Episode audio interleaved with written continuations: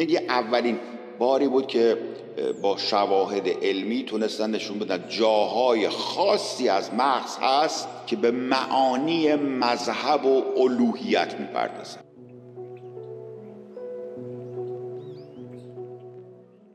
میگه اومدیم دو تا الکترود گذاشتیم که ده انگشتاشون و به قول معروف اینو مقاومت الکتریکی گالومتریک چیز می‌کنن دیگه.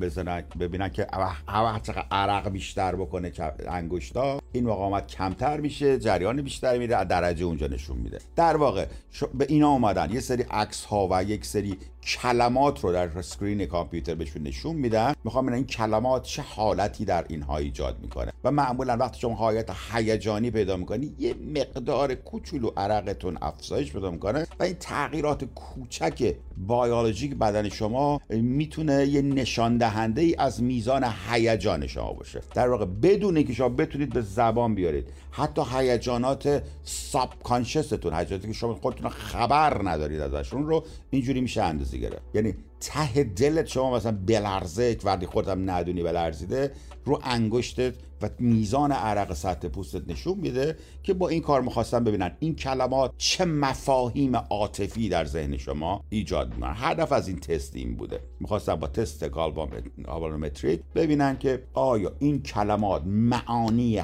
هیجانی برای انسان و عاطفی ایجاد می‌کنه یا نه. ببینیم چه جوری میشه حالا. In a normal person, if I flash the word cable, the person will not sweat. و میگه که مثلا در یه آدم عادی اگر یه دونه کلمه بنویسم میز باید بگیرم هیچ اتفاقی توی انگشتش نمیفته ولی احتمالا الان می‌خواد بگه که افرادی که تیلی دارن وقتی که می میز یه حالت عاطفی با میز پیدا می‌کنه. معنا پیدا پیدا معنا پیدا می‌کنه هر چیز تریویال و بی خودی معنا پیدا می‌کنه براشون ببینیم چی حال میگه But if I flash the word sex, آه then the person starts sweating, and this registers as a change in resistance called the galvanic skin response.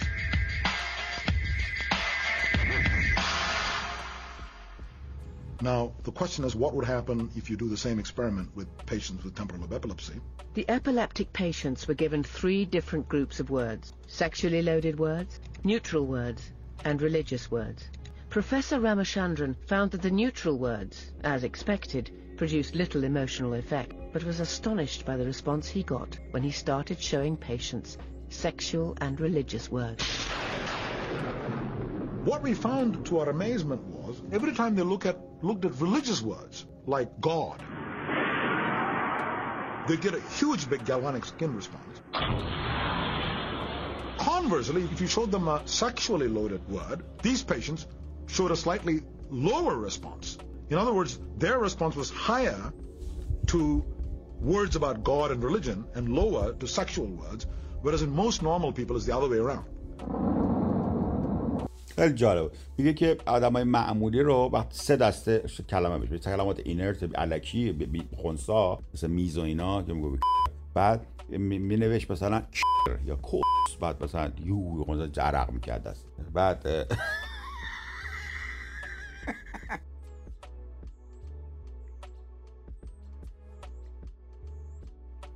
اصلا فکر رفته یه تست بدی سفر رو گذاشتن داره میزه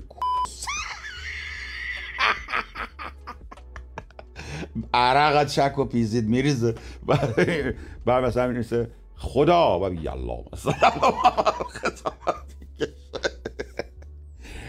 میگه در آدم های عادی وقتی هر حروف سکشوال و اراتیک مثلا می‌ذاره این میزان چیز زیاد میشه و وقتی کلمات خدا و اینا میاد مثلا کمتر میشه در آدم های معمولی. ولی میگه که در این افرادی که سپریچوال هستن و اینا وقتی میگه خدا یو میگه یا ابوالفضل علامت میره بالا. وقتی میگه خدا اینا میشه ضعیف برعکس آدم های معمولی. This was the very first piece of clinical evidence revealing that the body's physical response to religious imagery was definitely linked to activity in the temporal lobes of the brain. So what we suggested was there are certain circuits within the temporal lobes which have been selectively activated.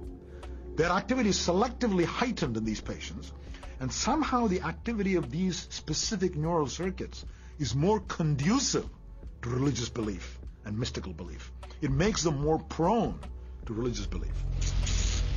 خیلی جالب میگه که و این حساسیتی که راجع به این چیزا می‌کنه از قسمت لب گیجگاهی توی دستگاهشون نشون میده که از اون قسمت داره ساطع میشه پس میگه معانی ریلیجس و اینا که می‌گفته از اون قسمت میومده. گفته ها پس این قسمت مغزه که معانی ریلیجس و اینا رو مثلا process می‌کنه و می‌فهمه و اهمیت بهش میده. میگه اولین باری بود که با شواهد علمی تونستن نشون بدن جاهای خاصی از مغز هست که به معانی مذهب و الوهیت می‌پردازه. خیلی جالبه بچه ها چون هر جایی از مغز یه ماجولی داره دیگه. یه ماجولی داریم مال مال بینایی. یه ماجولی داریم مال شنوایی. یه ماجولی داریم مال بویایی. یه ماجولی داریم مال حرکت. یه ماجولی داریم مال حس. یه ماجولی داریم مال ترس. یه ماجولی داریم مال خشم. یه ماجولی هزار همه جور ماجولی ما داریم.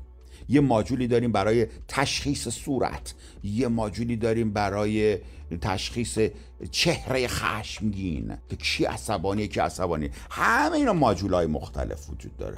خب؟ یه ماجولی هم میگه اولین بار ما فهمیدیم وقتی که صحبت از مفاهیم عمیق عرفانی و معنوی میشه اون ماجوله انگار فعالیت گفتیم یا ابرفس یعنی دین هم ماجول داره در مغز. می‌فهمید چی دارم میگم؟ آیا همینطور که ما ماجول خشم داریم ماجول دین هم داریم؟ این خیلی خبر بزرگیه بچه